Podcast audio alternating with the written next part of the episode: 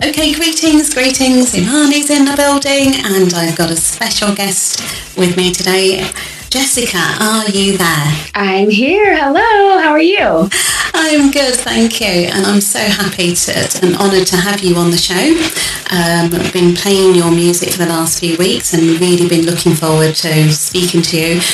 Um, Jessica, is it? Can you just give a, a short message or short intro about yourself, what you've been doing, who you are? Well, sure. Um, I'm a singer, a songwriter, um, engineer, and producer. Um, so that that's a lot of uh, music in in one uh, breath, I would say. but I do some of all of that. Um, I've toured with a number of artists, and I've released a lot of music um, on my own as well as written many songs for others. And um, there's a lot of music out there that people are now having an opportunity to have a listen to. Um, and I'm glad to be here to talk with you more about uh, the music that I've created for myself and for others, um, my travels, and, and what's next for me. Thank you for that. And you know, I understand that you have been playing the saxophone since you were eight years old.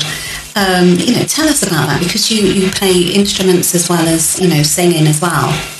Yes, I um, I was very excited um, to choose an instrument for band when I knew it was an opportunity. Um, you know, funny enough, my mother really wanted me to play the flute. She almost begged me, "Please, please, please play the flute."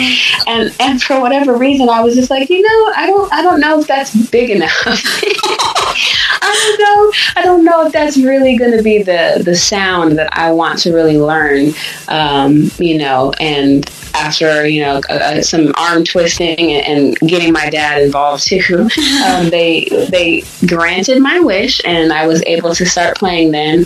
Um, and I started on the alto saxophone, and then in a few months um, I moved to tenor. And I, I, really don't know other than one of my friends um, who was smaller than me played a bigger instrument, and I kind of feel like there was a part of me that was like, well, if she can play that, I can play that too. oh wow! So I moved to the tenor saxophone, um, and then I played it. Um, yeah, I've, I've, played it since I was a kid. Um, I started off doing jazz studies.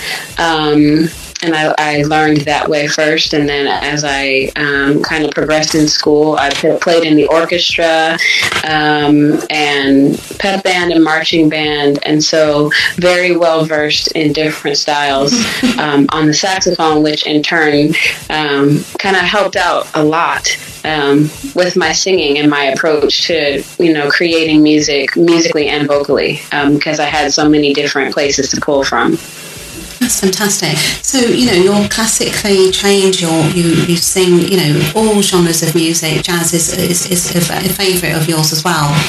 And, um, you know, it just, you know, there's not many people who play instruments and sing.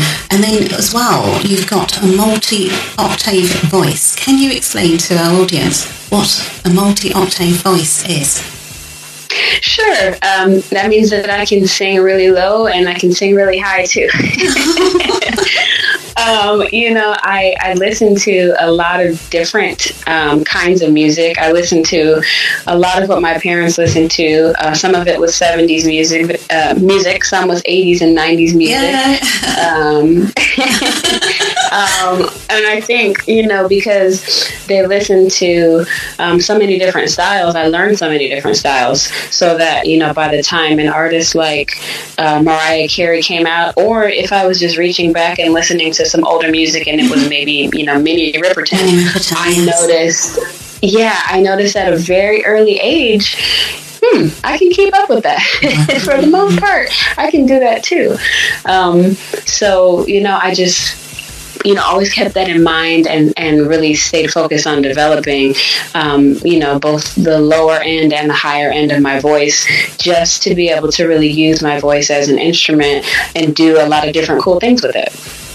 Um, you seem to be able to sing in many genres. You seem to like many different styles, jazz, you know, current stuff, as you were saying, you know, the older stuff that you know, um, the you know people that the, the, last generation was listening to. What is it for you about music? What does it do for you? Um, well, you know, one because I grew up playing instruments. Um, a lot of what I create is based on um, my upbringing and my earlier experiences in music, all the way up through adulthood. Um, so whether I'm singing an R&B song, um, jazz, or you know a ballad, even, um, you know, I, I, always make sure to incorporate live instrumentation. Um, and then I think the other thing for me is just really, you know, singing from the heart. And for me, it doesn't necessarily mean that everything that I write and sing about is necessarily personal to me. Um, you know, everything isn't always based on a true story, but it could be based on, um, you know, something that I know about someone else or something else or something that's happening, um, you know, in the world. Um, just music that I, you know, want people to feel is genuine and also relatable. Um, and again, of course, you know, incorporates the different um, musical instruments that either I play or I'm just a huge fan of, like the guitar, for instance. I um, I always keep my fingernails very long, so I can't really play that one, but I think it's a beautiful instrument. So that's one that you know is a great example of what you might find that you know I don't necessarily play it, but I love it. So I make sure to include it. And you know, I think you know when I hear you talk about you know the playing your your instrument, your mum wanted you to play the flute, you wanted to play the saxophone, and you were quite like excited about yeah, I want a bigger instrument. And um, how important do you feel it is for for children to play you know um, instruments? You know, I think for me, um, well, one, it kept me very busy, so it'll keep your kids out of trouble. they won't have time to be very mischievous. Um, but you know what? I think it helped in so many ways um, because for me, you know, I was a kid who, um, you know, I'm the oldest of six, and I had my siblings. the oldest of six. oh my goodness! Oh wow! so you understand? Yes, yeah, I do. I, I, you know, the oldest of six, and very much preoccupied with my family, um, but at the same time, a very shy kid. Um, you know, I, I, had my friends, but I was never the outspoken person who was getting in trouble in class because they were laughing or telling jokes. I, I, was very quiet and was taught to be very respectful and polite to everyone. Um, so, you know, in a sense, it kind of opened up um, a space for me to create new friendships because, you know, there was music as the commonality. Um, and then as I got older, I think it, it certainly helped with math um, because there's so much in common, believe it or not. Maybe not the most um, complex of, you know, math, um, mathematics, but, you know, it, it's very much a math thing when you learn to read music and you learn to compose um, because you're dealing with steps and intervals. Um, so it keeps your brain very active. Um, and then it allowed me to be able to really create music that was original and authentic to me because i understood music as a language. Um, you know there's a lot of software and programs now that people have access to that that was not around um, certainly not affordable when i was young. Um, and you know, nowadays there are a lot of producers um, and songwriters who don't necessarily have the same music education because they have mastered uh, their software. But um, I have I have been in many studio sessions where you don't have any idea until you know it's time to start recording, and that producer may have you know a number one hit song with a major artist and not necessarily know how to read music, not even even know, you know, what key the song is in that they created, even though what they've created is amazing. But you know, the it, it, can it can get lost in translation if you're coming from a very formal music approach, and they are not necessarily. They're just you know being creative and and kind of throwing the paint splashes on the wall. so I mean, um, and that's really interesting that you bring up the, the music. What would you say? Um, obviously, you know, you're a young woman and you've learnt music, you know, in a, in a, in a classical way. You've, you've studied at a very high level. What do you feel about music that is done in that abstract way where people don't know it? Would you think it um, takes from or do you think it's all part of the, you know, where we are in the 21st century where you've got, you know, skilled, trained um, musicians um, against people who have found a way to work with software. Do you, do you feel that the two can marry together and, and live happily ever after, or do you feel there is a bit of a divide? You know, I think we are definitely in an age of technology. So, you know, I, I certainly don't hold that against anyone because I don't think that the generation of producers, musicians, songwriters, I don't think their intention is to even have a lazy approach. It's mm-hmm. just that they, their culture is different. Mm-hmm. Um, so, you know, I think that the people that are not necessarily looking at music from a traditional perspective are, you know, I don't think that they are any less qualified to do what they do per se, um, especially because music has changed so much. What, yes. what the listener is listening for isn't necessarily so musically complex. Um, so I think that there is a space for both, but I do think that at least in my experience, the best outcome is always when you can pull from both spaces.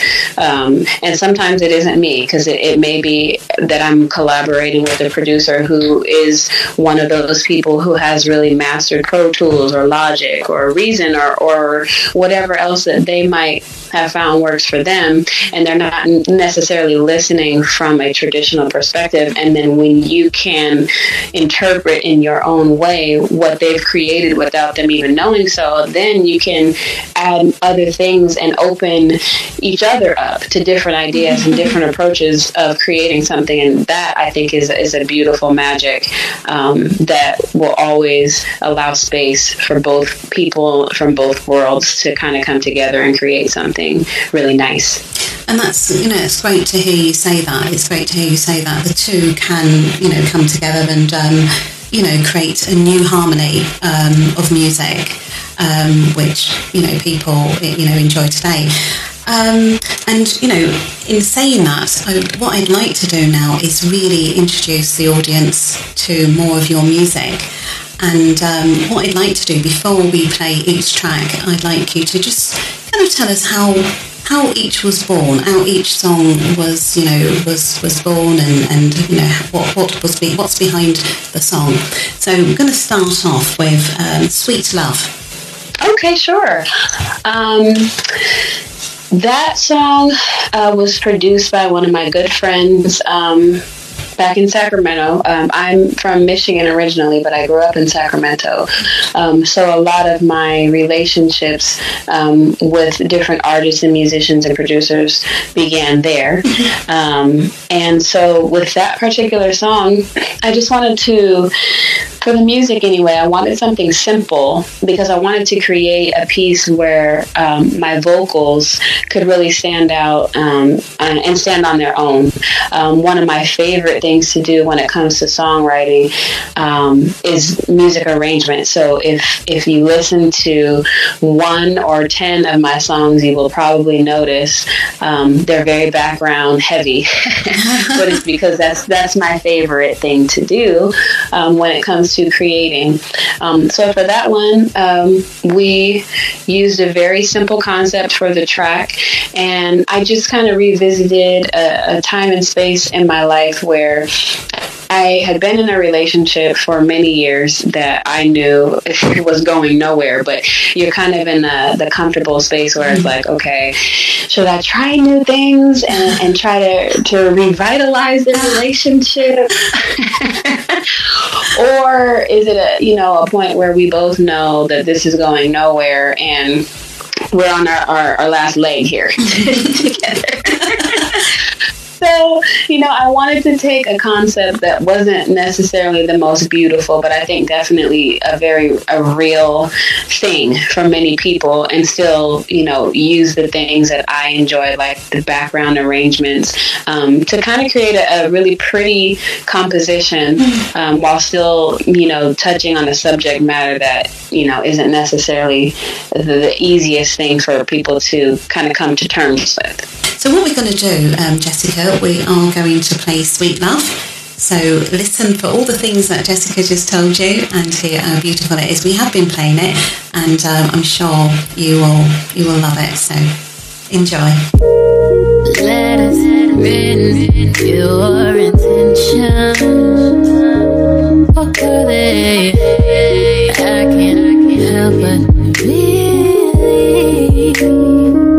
your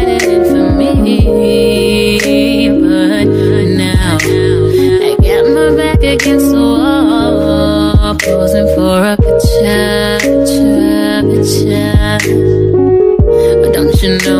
they? lovely,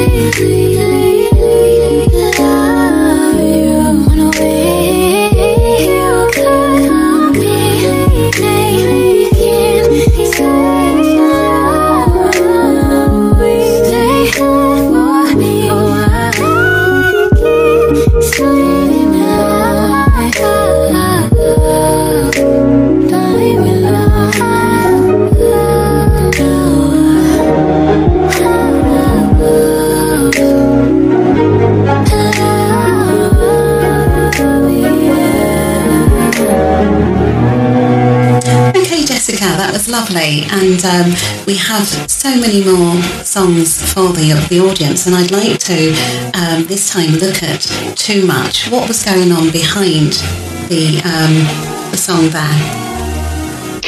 Um, you know, for that song, um, I had been in the studio uh, for many days. A lot of what I do um, is for other people in addition to myself. So if I'm writing, uh, you know, producing, co-producing, arranging, um, you know, if I'm doing it for me, I'm doing it for other people as well. And that week in particular, um, there was a span of 48 hours that I had been awake um, straight, no nap.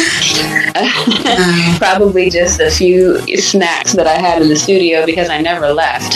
Um, and uh, there's there's a bright red wall. There was at the time um, in the space that I was working out of, and I loved it because it reminded me um, to be passionate, and sometimes it gave me um, a source of energy to pull from when I had worked for very long periods of time, like I had um, that particular week. Um, and at the same time, um, I felt somewhat not exhausted but a little bit overwhelmed with the workload because I had done so much work. And when I write for other artists, you know, I do complete what I start. So I don't really, unless it's what's required of me, I don't generally turn in just a, a rough idea um, or just a top line. I turn in a complete song. And so that's sometimes what becomes so laborious because I, I pay attention to every little detail um, and treat every song like it's my own. Um, so at that time, I just was feeling a little tired tired um, and wanted to do something for myself because uh, it had been too too much for me that week to do as much as I had done.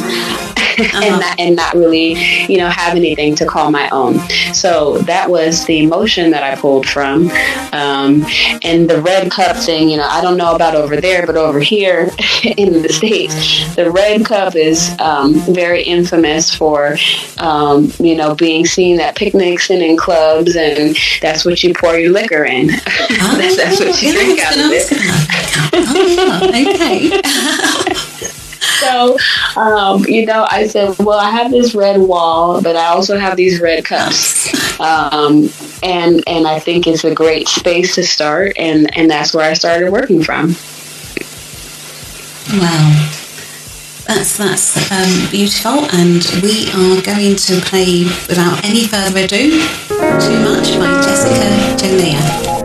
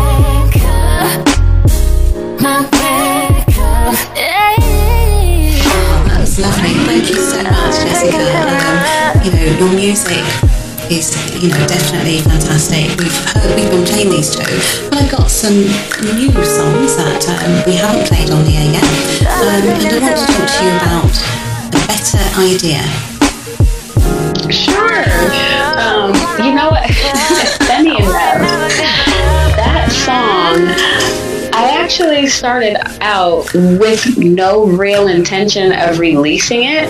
Um, I, I had been at a friend's studio that day and we were actually talking about the differences in approach to music from, let's say, 15, 20 plus years ago, and um, the music that is very uh, popular and trendy today. Um, and we talked a lot about rhyme schemes, simple melodies, um, and and just focus on that rather than making these very complicated and strategically structured pieces that maybe you would have heard, um, you know, some time ago. Um, and I had also spoken with a friend who was literally in limbo, um, you know, in in a breakup situation that was it was semi-permanent, I would say.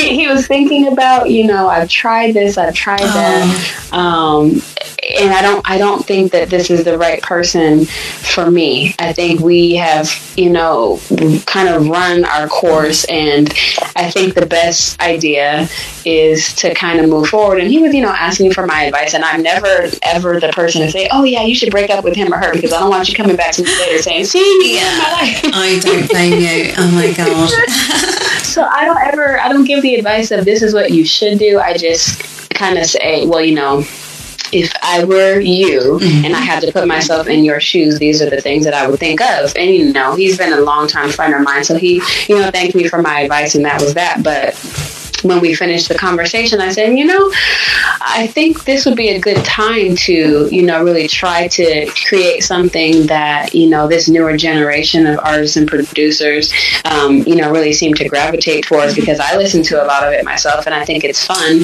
Um, and at the same time, it gives me a space to still, you know, incorporate a message that's meaningful because sometimes when you sit by yourself, you think, you know, maybe falling out of love is a better idea than staying here and trying to make something work that that should have ended a long time ago. Yeah.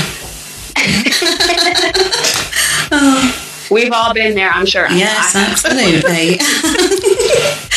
yeah, um, and that's and that's you know that's great. And and what I like is you know you're talking you know as your your friend is coming from a, a male perspective, and it just shows that you know trying to look at a relationship and review it and see whether it's you know it's it's difficult for both parties it's difficult for women it's yeah. difficult for men. So yeah again we are going to play that for you with no, without no further ado and it's called a better idea by jessica Jolia down, down,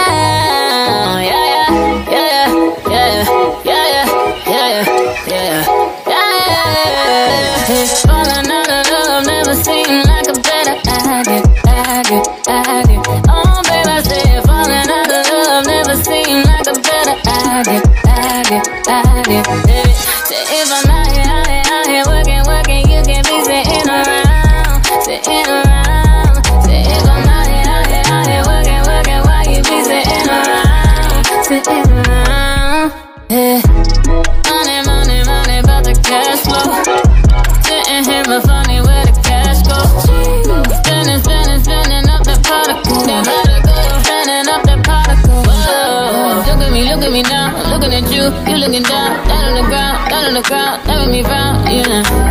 Look at me, look at me now, looking at you, you looking down, down on the ground, down on the ground,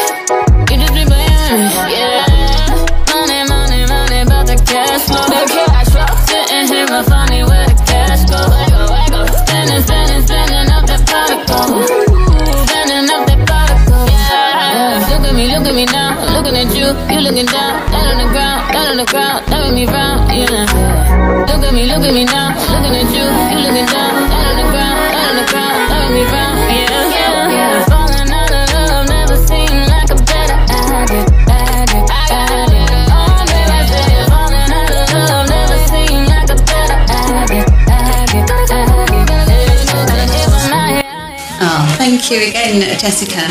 What I'd like you to do at this stage is can you can you share your details if anyone wants to contact you or they want to purchase your music? How can they get how can they get hold of your music?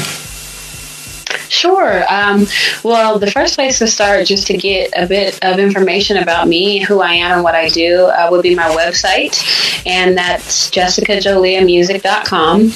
Um, on social media, my handles are the same. Um, Instagram, Twitter, Snapchat is just Jessica Jolia.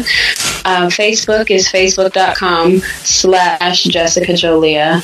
Um, and I think that's primarily what I use. There's I seem there seems to be new apps that pop up every every day.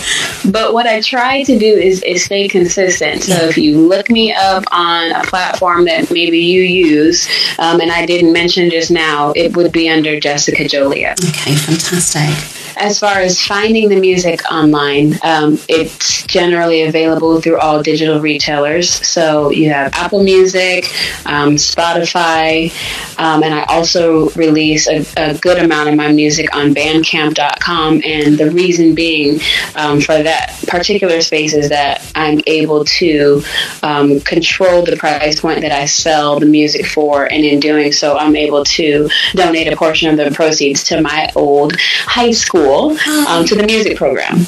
That's that's amazing. That's wonderful. What a lovely yeah. thing to do. Um, and I'm sure it's well received. Um, uh, do, do, you go back to your your previous school? Do you go back and, and meet with the, the, the, the children there, or? As well? You know what? I have not this year, but I have many times in the past. And um, if my schedule allows, I'm planning to go to the winter concert. Um, they feature, I went to a performing arts high school, so they feature um, several different groups um, from different choirs to, t- to different bands.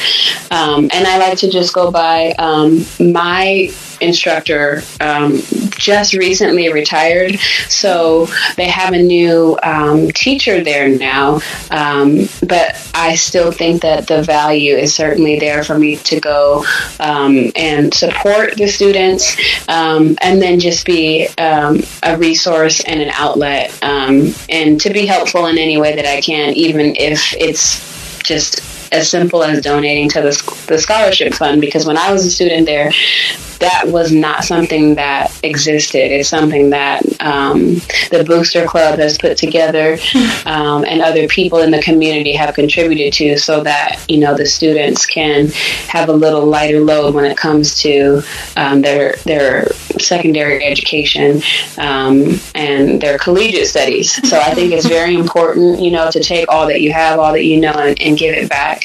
Um, that's what keeps everything in life going, I believe. Um, so yeah, so this this Christmas, I hope to be there for the concert and, and get to see everyone again then. Prompted you to write "Want You"? Oh, okay. Um, you know, I had that. That's actually a great story. So I stopped by um, to visit some friends. I was in town because um, I live in Los Angeles now. Um, I've been here for a few years, but I was visiting some friends in Sacramento um, who are um, a production team that go by Rhythm Section Entertainment, and I genuinely was just stopping by to say hello. And I planned on going to visit my parents um, and call it a night, really, because it was already late in the evening and they were working on this really cool track. And and I'm very very much known for this. I will walk into anyone's studio, and if I like something, I will ask immediately, "Is this does this belong to someone?" Great, because I will take it. Wow. I will take it. And that song actually was in the very early production stages. Um, so I was able to um, kind of, you know, add my um, insight and perspective um, on the production side of things. And then I just asked if I could stay in their studio that night. And I, that's another time that I stayed up oh, maybe 12 or 14 hours because I just had a really cool idea that I wanted to get out. And so, you know, I called my mom and dad because they were expecting me. And I said, I know I'm, I just got in town and I'm so sorry, but I went to go see Mike and Buddy and Chris and I'm not leaving now. Um, so, yeah, so I just wanted to, to make a song that I felt like was right in the middle of um, musically the sounds that I loved listening to when I listened to, to music in the 90s and early 2000s. Um, but also had the elements of um, the music that people, again, are listening to now in the clubs and, and the music that you hear on the radio. Um, so that, you know, I can, you know, always create music that relates to, to people from different walks of life. Um, and that one, I, you know, when I started, I didn't really have a subject matter in mind. It kind of just unfolded as um, as I began. Um, but when I got to the chorus, um, I just knew that I wanted it to be simple and something that people would repeat because I know that's what really works well um, in music right now. And that was born and went on to be featured in a few commercials. And, and I think to this day is probably one of my favorite songs, oh. and, and probably more so because I didn't plan on it. it just it happened. It, it found you. Yes. Or, yeah yeah, that's beautiful. Um, wow. So I think um, we should we should play that, shouldn't we? Jessica, do you want sure. do you want to do you want to do the next announcement for, for once? Sure, I would yeah. love to. I would love to. Hi everyone, this is Jessica yeah. Jolia, and up next is Want You. Check it out.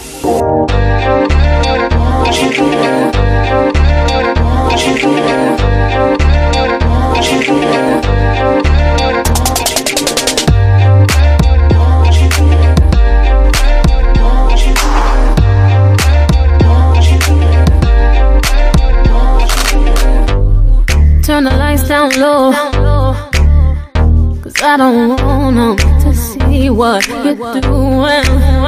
No, I always got the worst timing in and out of my life. You never make up your mind. But tonight, I just want a little bite.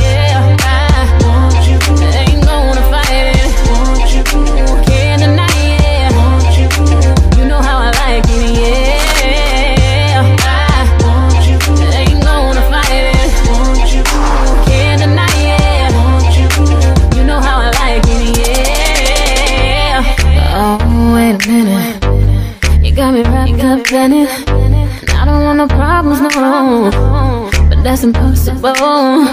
Cause any second now my phone about to blow up. You know who about to show up. And I don't wanna own up. So pour a little more in my cup. Got my middle finger up. I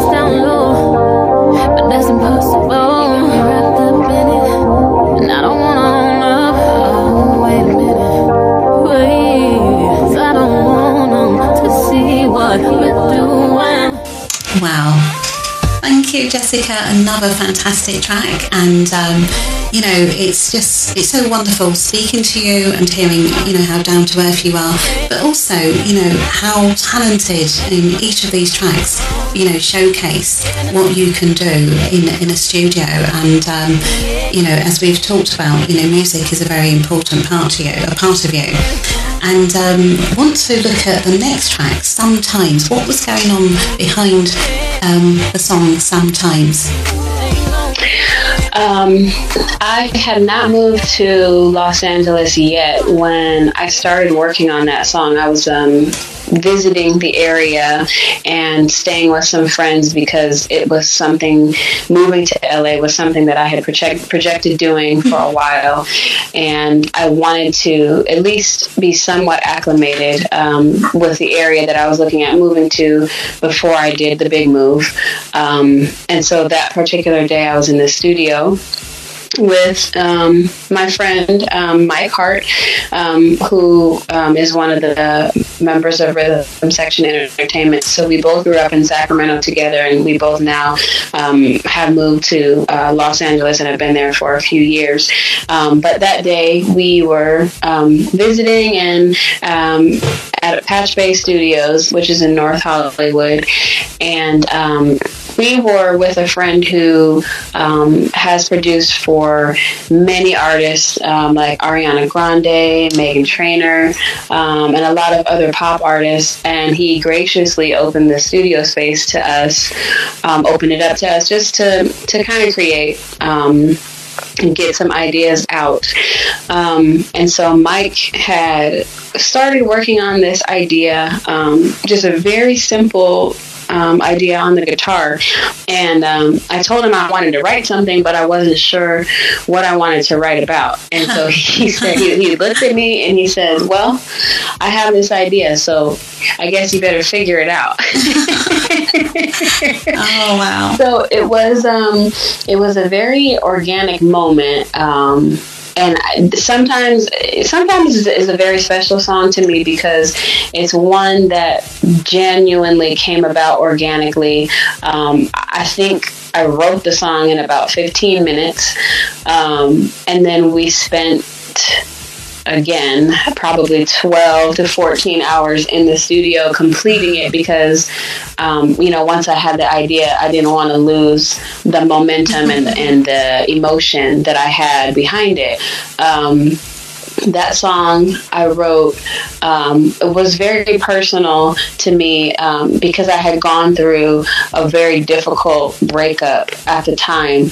Um, and I don't think that I was in a space where I was really sad anymore um, about breaking up. I think it was the reality of everything being over that made me sad. It wasn't missing the person anymore. It yeah. was just knowing that I have to start over.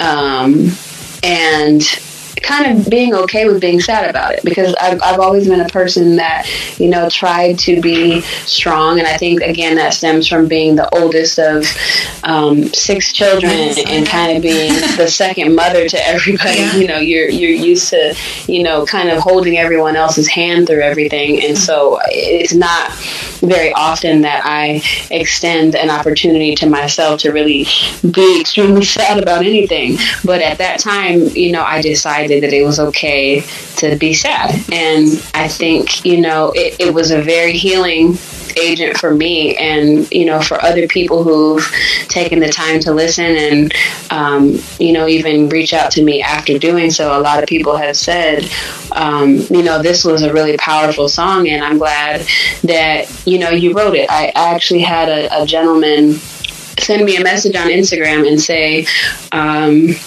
you know, I am a very strong person, um, but I've been going through a lot in my life, and I listened to this because it, I think it just randomly popped up on his Pandora um, or Spotify that day, uh-huh. and he said that he just sat in his car and he cried, but after he cried, he was done and he felt better, and I think you know, that speaks to the space that I was in when I wrote the song because that's how I felt too. I cried and then I was done.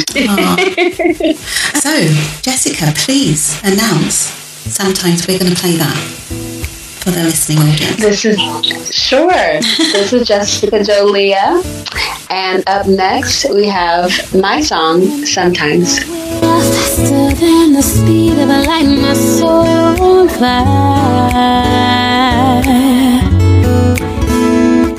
Nothing better than being here with you. Cause misery loves company too.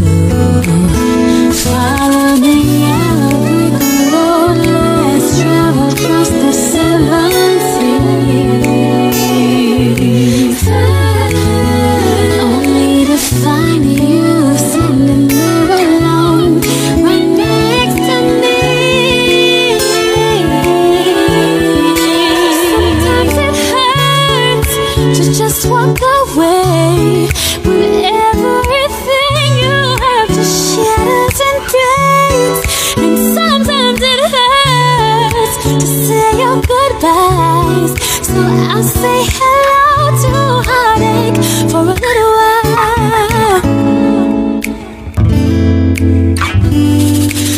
Winter, spring, summer, fall the seasons change. hard to bridge the gap between us, and you smile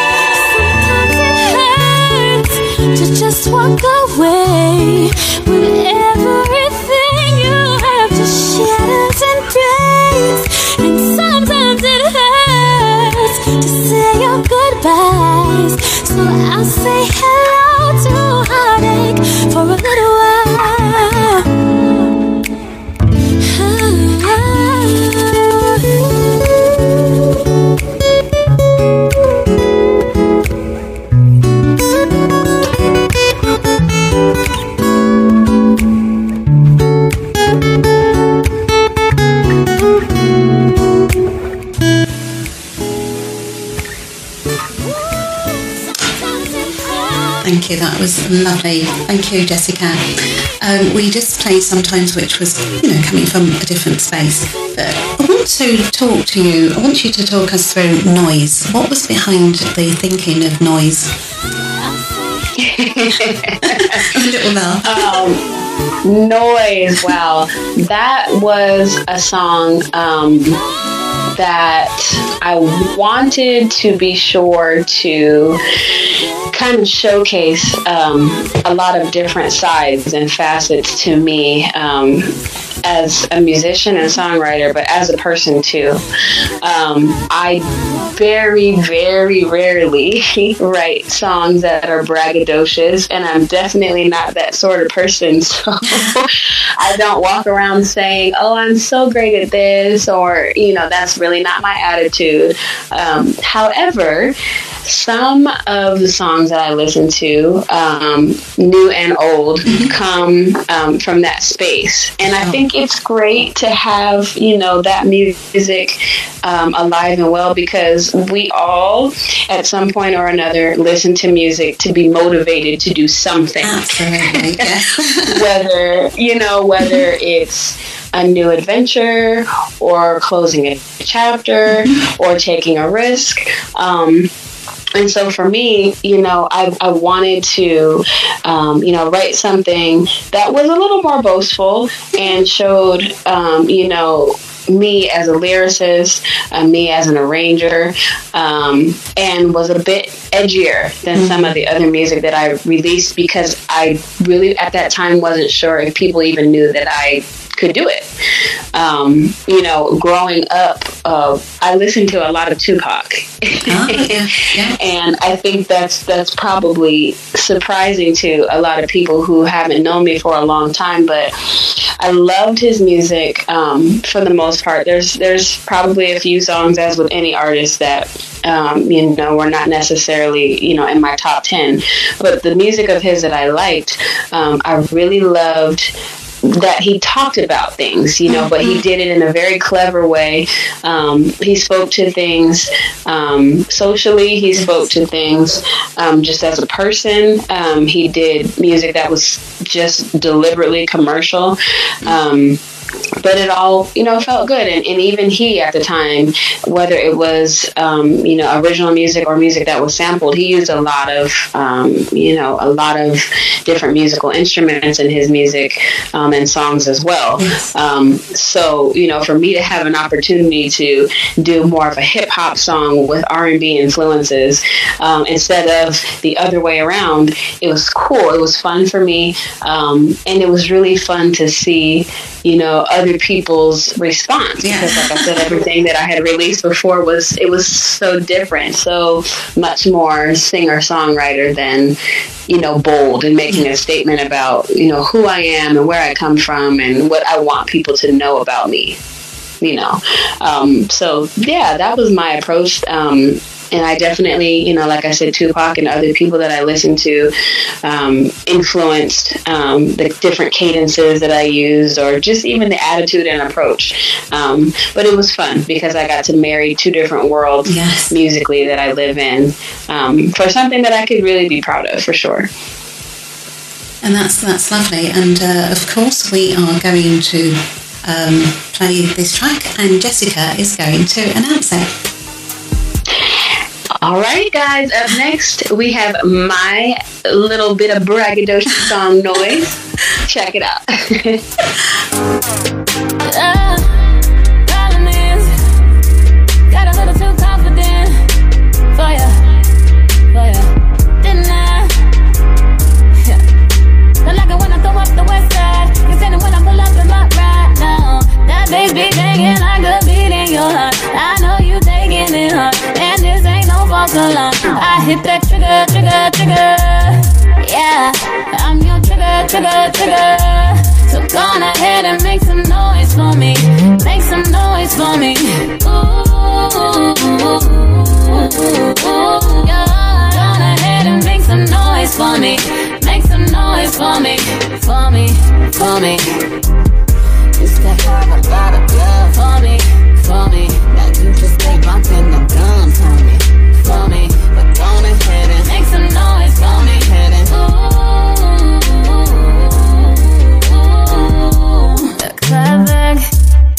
step back, come around, you panic.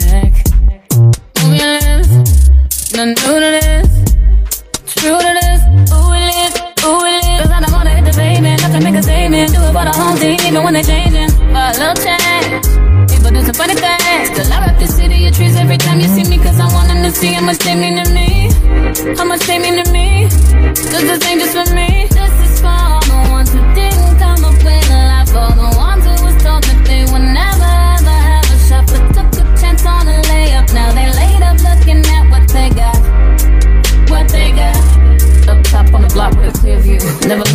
Hard in the rear view. Two hands on the wheel. Never let them steal ya. Never make them feel ya. I hit that trigger, trigger, trigger. Yeah, I said it and I'm hoping that they don't forget it. Yeah. So on ahead and make some noise for me. Make some noise for me. Ooh, yeah. On ahead and make some noise for me. Make some noise for me. For me, for me. It's that hard. Awesome, awesome. Um, thank you, Jessica. And as you're hearing um, people, you know, as we as Jessica's been talking about, you know, her style, you know, she she can cover so many different genres, and um, it's wonderful to to hear her, you know, come from a, a hip hop, you know, stand and um, you know share her um, motivational moment um, with us. And um, we are now going to look at Good Stuff. That's another track by Jessica. Jessica, tell us about Good Stuff. What's what was what was behind Good Stuff? Um, when I first heard the track for Good Stuff, I was on tour at the time. Um, I was singing with Eric Benet, and um, his music director, uh, John Rich, um, was playing a lot of music that he had worked on. That had not been allocated to anyone yet. So that was my golden opportunity to say, oh, wait a minute, okay, can I have this? Can we do this with that?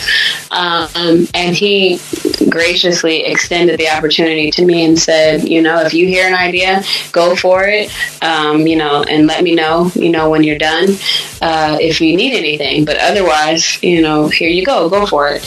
And he's from Memphis, and I love the Memphis soul sound um, so much. Um, and I wanted to capture a soulful sound and also pull from um, where I come from. I'm from, you know, Michigan originally, um, the Detroit area. So I wanted to, you know, draw from Motown influences. Um, and so the background arrangement for that song um, is, is very heavily stacked with different moving parts. Um, I think Marvin Gaye was a big inspiration for me um, when I decided how to arrange the music. And then for the overall idea, um, I wanted to do something different than what I had recently written at the time. Um, you know, my music is very, uh, very much genuinely from the heart for me, and so a lot of it touches um, the subject matter of love. And at the time, I had written, um, you know, sadder songs or songs that maybe were not necessarily sad, but more melancholy. And I wanted to write something fresh. Um, so I, you know, in, in the midst of you know listening to the music that you know I mentioned either the, the music from Memphis or the music that was really you know big and out of the Motown area era um, I was able to put something together that I felt incorporated um, those traditional um, sounds stylistically um, but then also you know approach the, the writing style um, from a very um, new generation standpoint point um, with fun, playful cadences and you know simple lyrics. Nothing that you know anyone would need a dictionary for. Because I know sometimes you know as a creative person you go really deep and then you listen afterwards and it's like you know I don't know if they know what that word means. Uh-oh. That might not be the lyric for the song, even though that's what I'm thinking. Yeah. you might need to simplify it, you know, so that it's more universal. So, yeah. you know, that was my intention. I just wanted a fun, um, you know, lighthearted mm-hmm. um, song with an approach that incorporated, um, you know, the soulful and R and B elements of the music that you know I grew up listening to. Beautiful, and I definitely feel we should get we should play that track right now. So, um, yeah, Jessica, yeah, do you want to go ahead or to to announce? Sure. yes. Up next is Good Stuff featuring my good friend Jay Ali. Check it out. You got that little something that I, that I never knew I needed. Ooh, baby. And the way you make me feel is so unreal. Still I'm thinking about you daily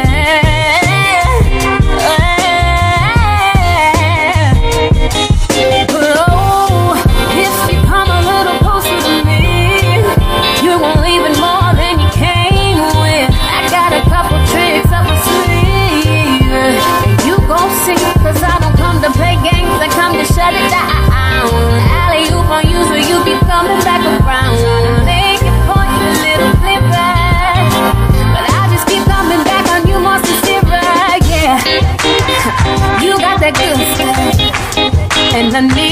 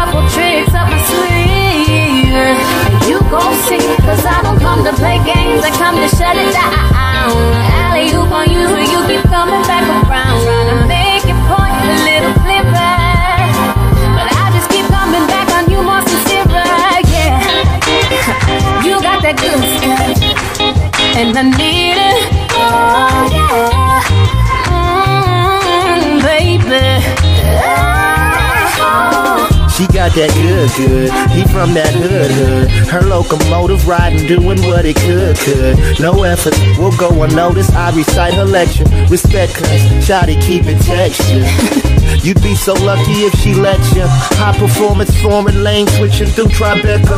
Ice her wrist and neck up. Spot us in that upper echelon club. Reckless, sexist. Another word for that exit. What once was elusive is now so exclusive. Got turned on to that new swag. A day girl, you get fair wine, two lips, red bottom off to this.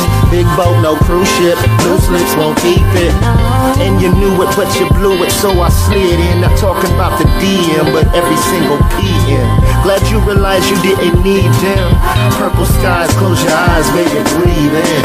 Uh. You got that good stuff, and I need it. Oh yeah baby.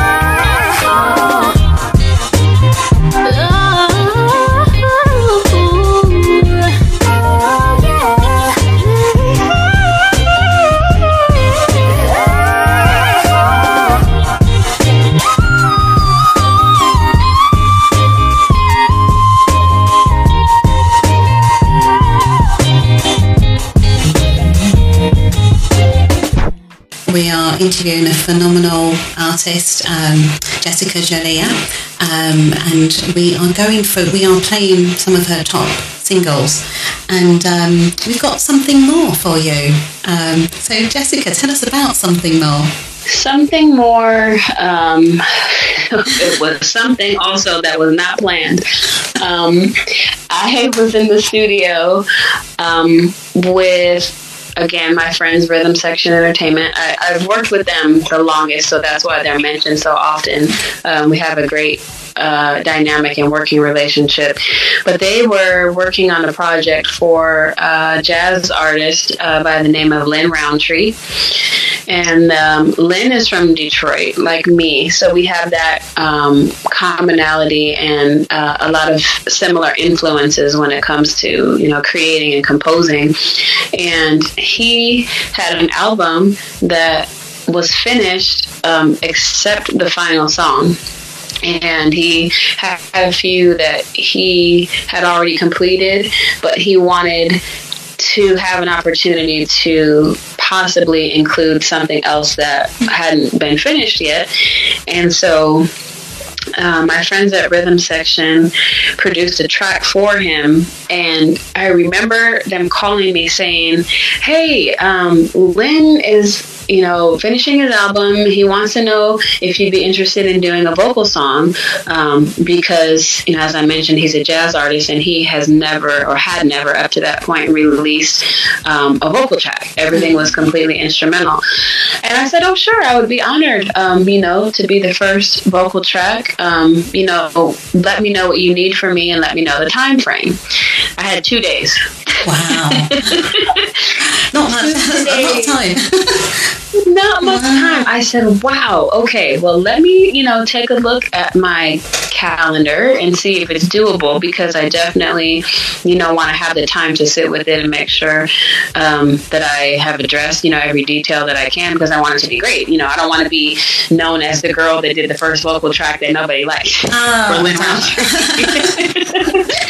so, um, I I spent a lot of time in the studio, um, and my my approach to songwriting it, it, varies because it depends on if I have you know a specific theme in mind, or you know if I want to, you know, focus on the music production first and see what the music inspires out of me. Yes. Um, and with that one, I, I started with the chorus because I wanted it to be something um, that again would showcase um, my background arrangements.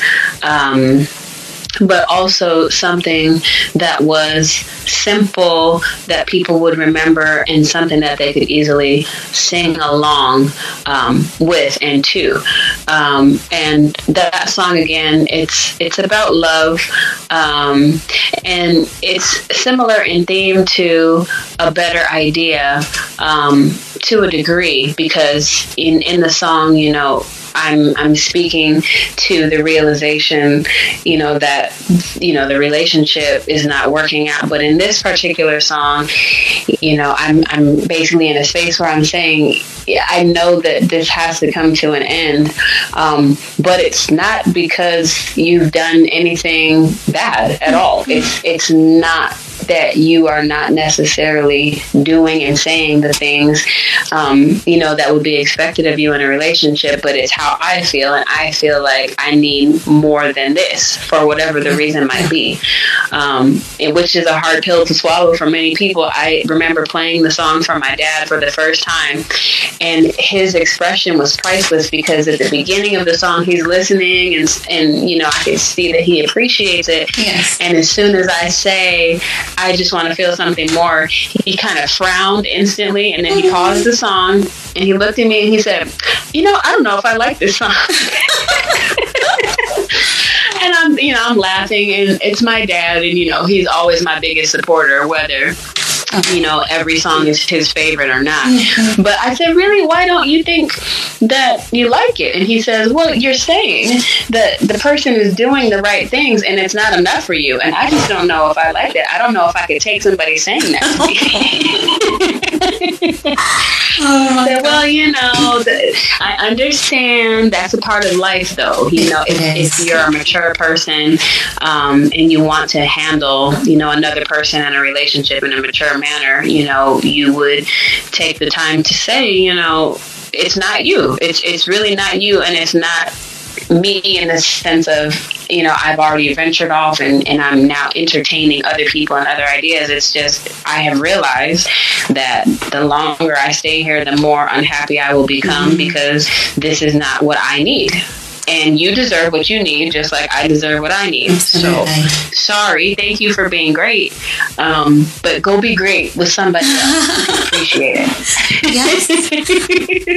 yeah. So it, it's yep. positive if you look at it. It's always about the perspective, isn't it? Absolutely, absolutely. You know, and it's you know, like I said, my dad he didn't really care for the lyrics so much, but and it's funny too because my parents had been married um, going on 36 years in a couple weeks. It'll be 36 wow. years for them. So it's like you know, you you guys got married right out of high school, so you can't. Yes. Oh yes, thank you. I will pass that message along. Please do. Yeah. Um, but you know, I I just I laugh because it's like I can't imagine that you even understand that sentiment because you and mom have been happy together for a very long time. yes, I guess, thinking, oh my god, yeah. Yeah, I guess it's just the idea of, of loving someone, you know, and then, you know, maybe being caught off guard by them saying, yeah, you know, this, this isn't it for me.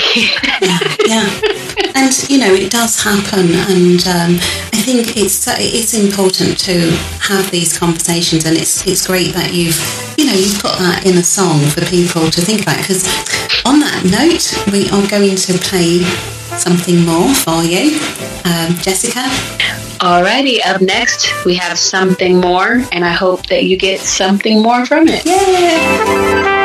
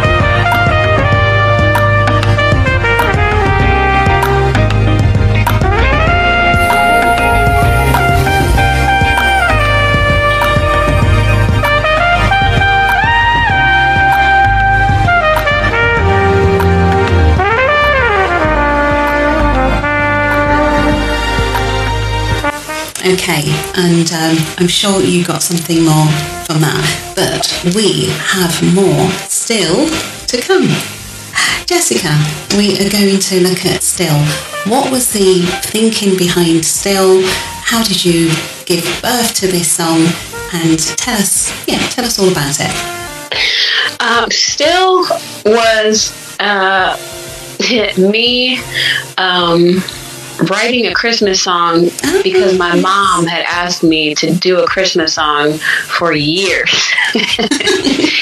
and, you know, I, I, never was really sure how I wanted to approach it um, because I think there's some songs that at this point are overdone. Um, and at the same time, I think that there's a challenge in writing holiday music. Um, because you know you if you're writing an original holiday song you want it to be something that can last you know long after your career long after your life. Um, so i was careful about you know not starting anything um, prematurely, even though I know my mom wanted me to do. I mean, she truly she wants me to do a Christmas album to this day, and maybe I will at some point. um, but she had asked for long enough, so I said, okay, let me think about um, the space that I'm in and figure out, you know, what will work. You know, what will be Christmassy, but will be a good representation of me, um, and also have a message. Um, um, so I used a very simple um, co- concept on the piano, and um, you know, I feel like a, a, big part of my artistry and and one of my strong suits is you know finding ways. Um, you know, melodies and, and, arrangements that sound, you know, very pretty um, until the listener actually can catch along um, to the lyrics and to the content. Um, you know, so I have a, I guess I found a nice way to say difficult things. Yes. in my music. Um, and so this was a just a very reflective piece. Um, you know, again, speaking to love, and you know, I would imagine in someone's life, this song would, you know, touch on a point where um, you've moved on from a relationship, um, but the holidays tend to, um, you know, remind us of, you know, different periods in time um, that may have been happier moments that we may have shared with people who are not present in our lives anymore, um, whether because the relationship has ended or because people have passed on or, you know, any number of reasons, you know, you're thinking about people who were once there and are not there anymore. Um, and so I wanted to capture that song um, in a holiday um, sort of way because I know there are a lot of people um, that are not necessarily so excited about the holidays. You know, Christmas and Thanksgiving and all of these holidays that come at the end of the year mm-hmm. are are very overly commercialized, and so you know what's thrown at us most of the time is just being happy and buying gifts and shopping. you know, sharing good warm meals, mm-hmm. um, but not necessarily addressing the people who maybe don't have big families to spend time with. Um, you know, may have gone through breakups or divorce or lost um, one or more people that they care about. Um, you know, I wanted to create something for those people to listen to um, and hopefully, you know, serve as as a way of, of kind of dealing with and healing, um, you know, whatever it could be that, you know, they're they're going through, you know, during the holidays when everyone is expected to be so full of joy, um, you know, and when their, their reality may be something completely different. So we are going to place the last track on our list today, and from Jessica, which is still, and um, here we go.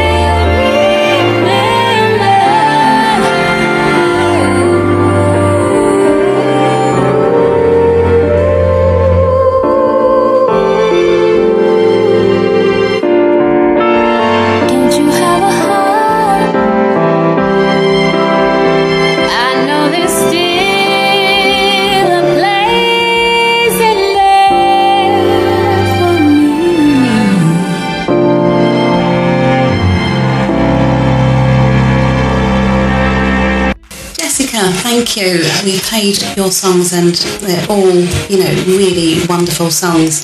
And thank you so, so much. What I'd like you to do before we continue is just, again, leave your details, uh, how people can contact you or how people can find your, your work.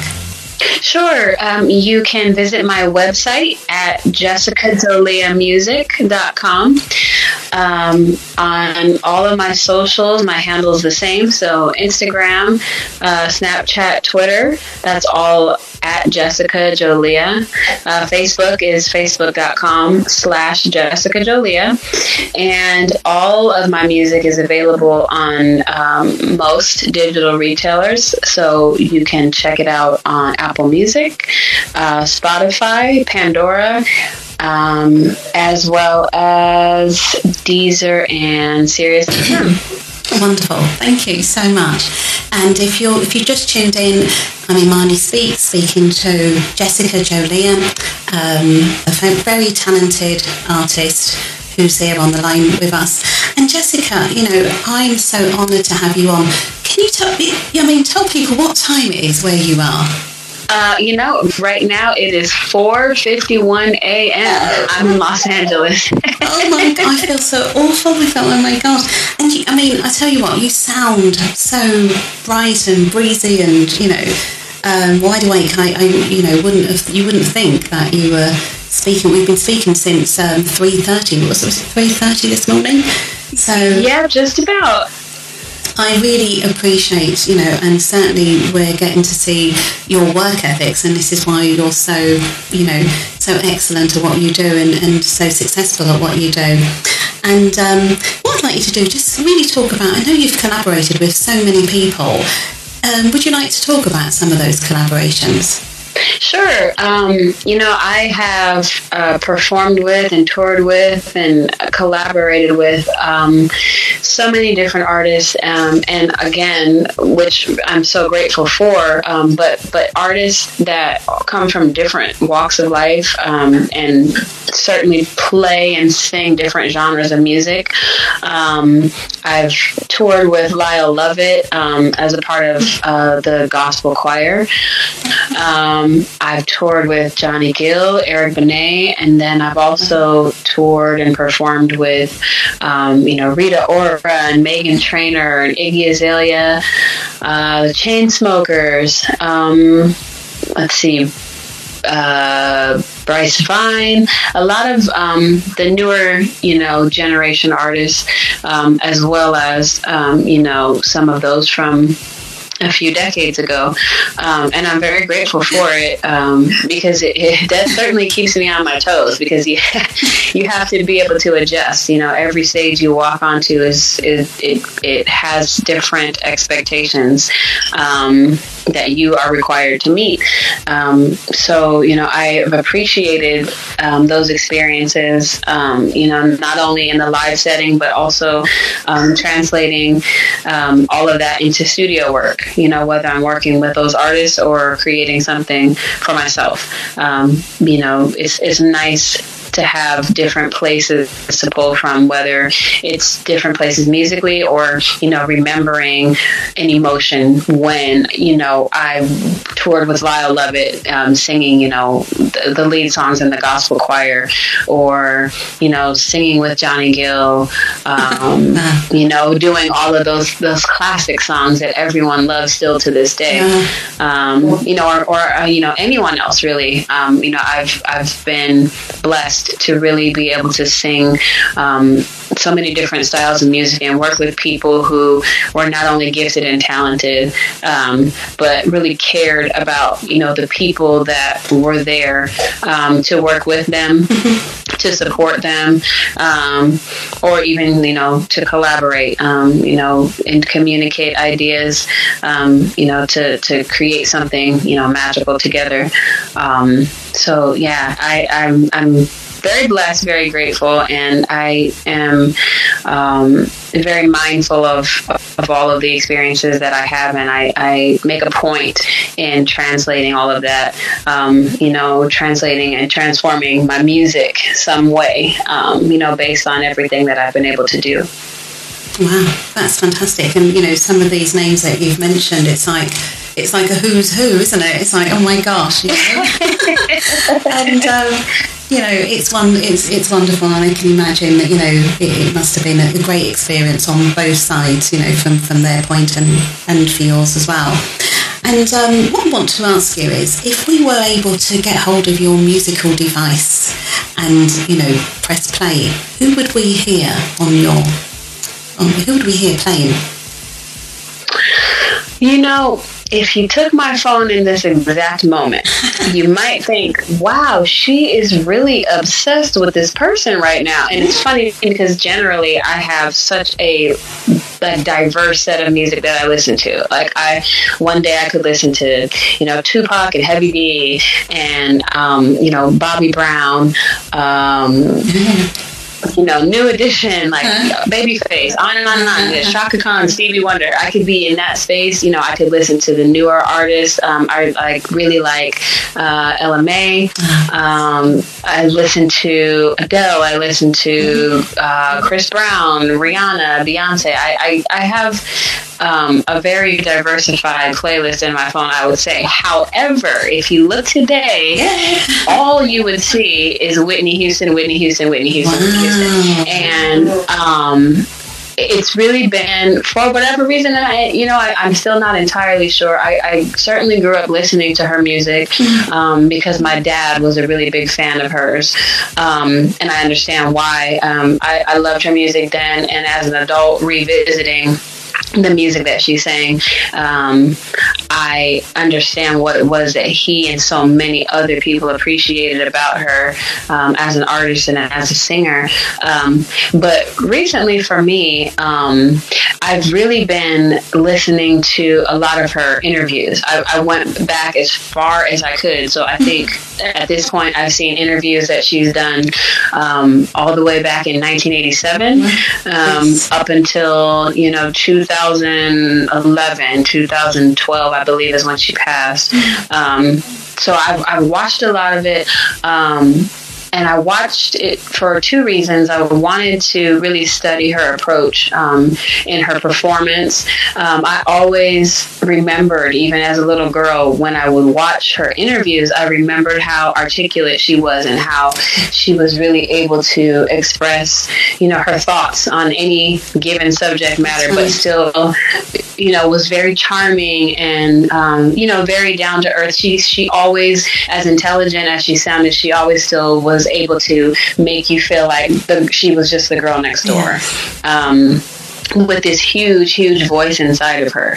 Um, so, um, watching the interviews and then coupling that with, um, you know, the different live performances, because now on Spotify and so many other, um, you know, places, you can stream this instead of, you know, having to dig it up online or, for me, ask my parents if they have any old, you know, VHS tapes that I can watch. Um, you know, and it's, it's for me, I'm very big on you know studying and growing in your craft. Um, and you know i know that people that you know someone like a whitney houston like a michael jackson like a prince you know they did a lot for a lot of people in a very short amount of time. They all seem to you know have have passed on prematurely you know i would say. Um, you know and as a result you know probably largely in part to, you know, trying to deal and cope with um, fame in people, um, you know, trying to balance between this personality that I have become and am expected to live up to, um, and then the person who I really am mm. inside. you know, trying to walk that fine balance, you know, not necessarily striving to be a people pleaser, but at the same token, I think at some point when you reach a certain level of celebrity status, um, you are expected to be the person that you know whether you or your label or the the you know um, the combination of the two have created, you're expected to be that person, which is fine um, until and unless and until you realize that actually isn't me at all. You know um, and for her i think you know she she i'm sure she will go down in history as one of the biggest voices period because i like to think, you know, now people say she is one of the or the biggest voice of our time, but she made timeless music. Um, you know, so I, I can't imagine that 20, 30, 40, even 100 years from now, anyone visiting, uh, revisiting her music, thinking anything differently. Um, she had a, an, an amazing gift. Um, you know, and like I said, not just in in the singing, but in her communication. um, and so there's things about her that you know I feel resonate with me um, as far as her care about what she did, her care for people, um, and you know her thoughtfulness when it comes to you know interviewing and answering questions. Um, you know like I said, she was very articulate, and you could tell that she cared about um, everything that she did, um, and maybe even to her dem- demise, unfortunately, mm-hmm. so caring about certain things more than she really needed to at the end of the day. Um, but yeah, if you if you look at my phone, you'll see my Spotify and my YouTube, and probably my Google searches. That it's just Whitney Houston interviews, and it's like, what is she doing? I'm like, you know, I'm just studying. Just just consider it like a college class. Uh, oh wow! Well, thank you for answering that question so eloquently and talking about another great, you know, um, voice, um, Whitney Houston. So yeah, wow, that's interesting and um, great, great answer. Um, what I'd like to do is ask you, um, Jessica, what does the future hold for you? What's your, if we were to fast forward into the future, the next five years or so, What's your plans? Where, where, where is, where, where can we find Jessica in the future? Um, you know, this week I am performing my first um, show that is promoted by um, a major FM radio station. Um, it's something that I've been working towards um, for a while and something that um, may have taken a little longer than others because I'm an independent artist.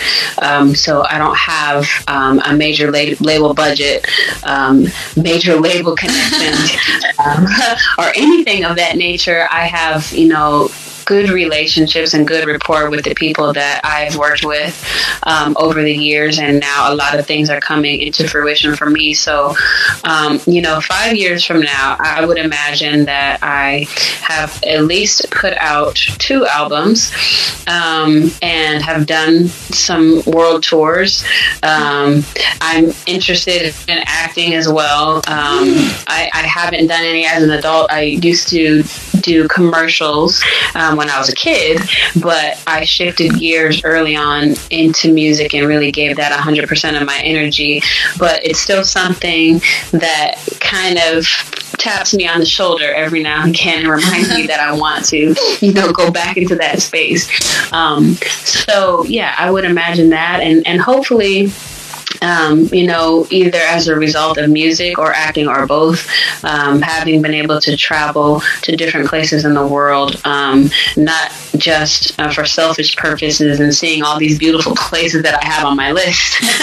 but I hope the UK is one of know, those places. yes, yes. Oh, I would love to. I would love to, absolutely. Um, but also, you know, traveling traveling to places that um, you know are not necessarily known for being so beautiful. Maybe um, they're you know impoverished. Yeah. Um, you know, being able to go visit people and and hopefully um, you know uplift them in in some way, shape, or form through my art and artistry.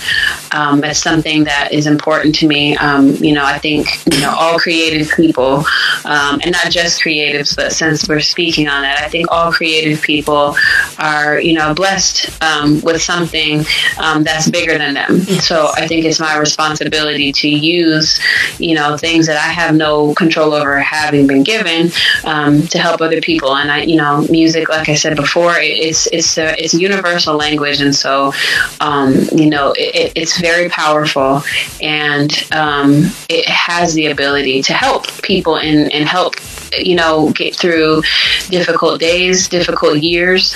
Um, or you know on the flip side of that encourage people to continue to do what they're doing um, you know i want to be able to be remembered for a person who you know used my gifts to help mm-hmm. people so hopefully i get to see these beautiful places that are mapped out in my mind already but also oh. um, have you know the ability to travel to those places where there are people who may be less fortunate and you know offer um, some encouragement Oh, that's beautiful, and, and you know it's so wonderful that you you are aware of that. You're aware of you know your gift, your talent, what you have.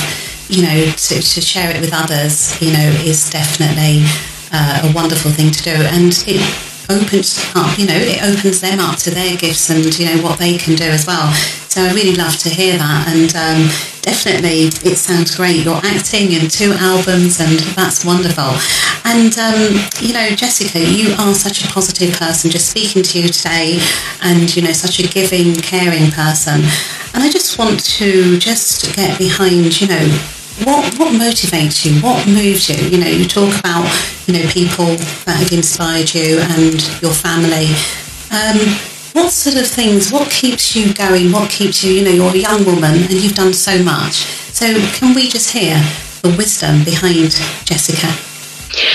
Well, you know, um, I would say there's a part of me um, when I was a young girl. Um, my grandmother, um, she comes she comes from a big family, um, thirteen siblings, and they all um, used to sing gospel music together.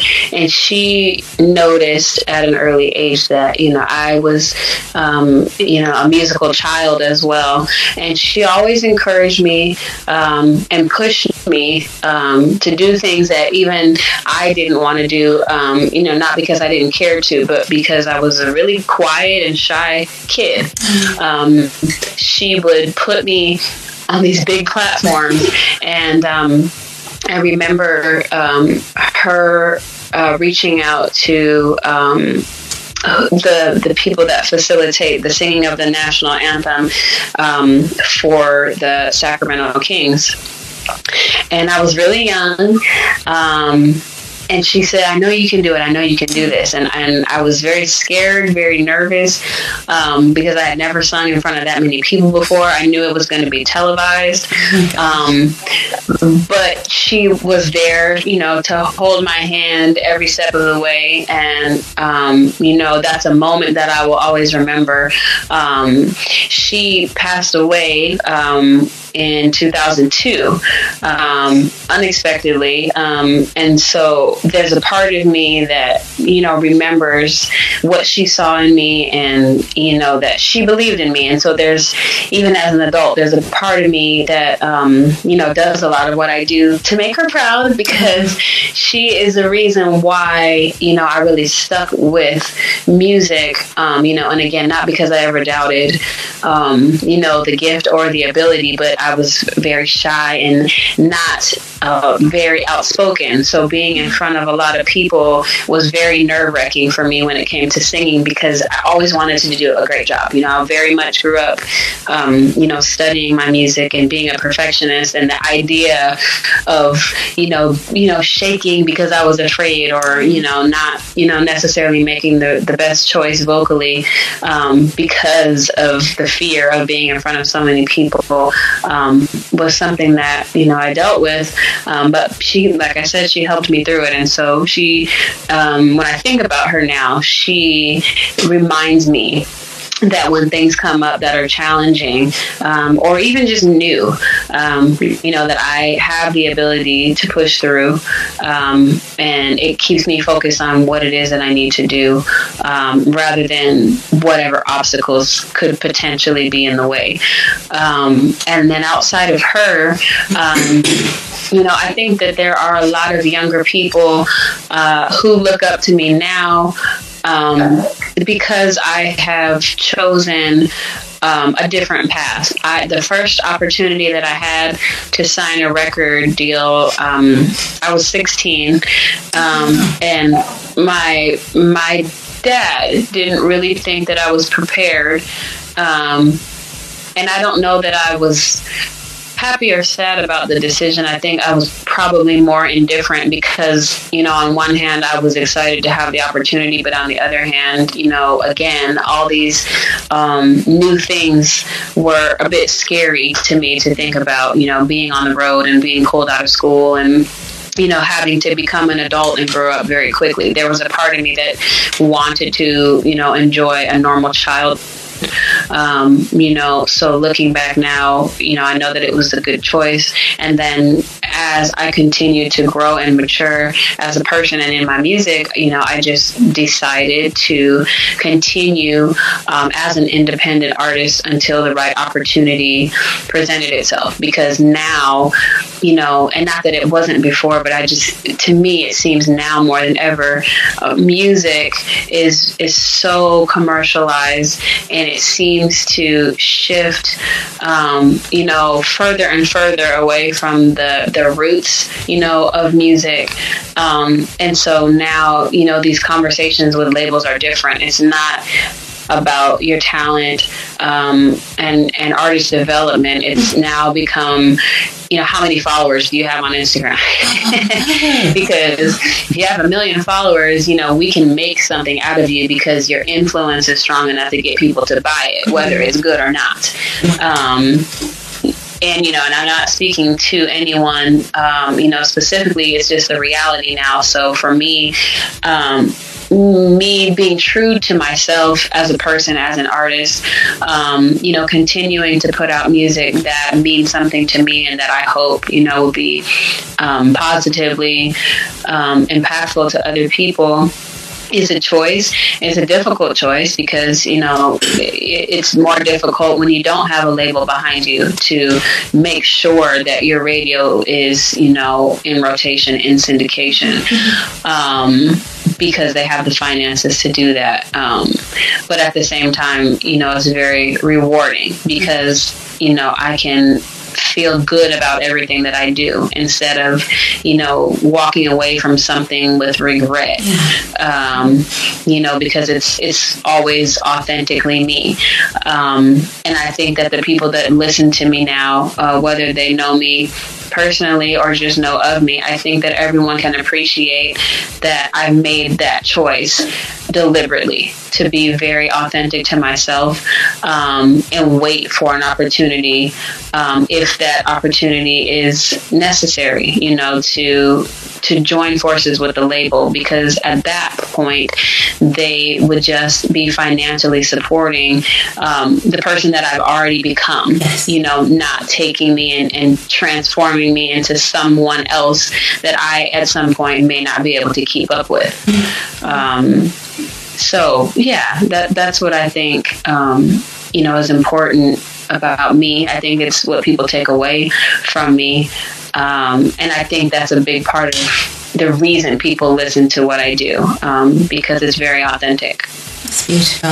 Thank you so much for, for, for that. And I do think, you know, authenticity is so important. Like you said, you know, if you do something you regret, you live with that for the rest of your life, you know. But when you're yes. when you're being true to yourself, you know, you you're being true to yourself, so you're happy and um, someone a, a label taking you on is going to keep that, you know, authenticity going. So um, I love that message that you're giving to people. You know, stay authentic, stay true to who you are.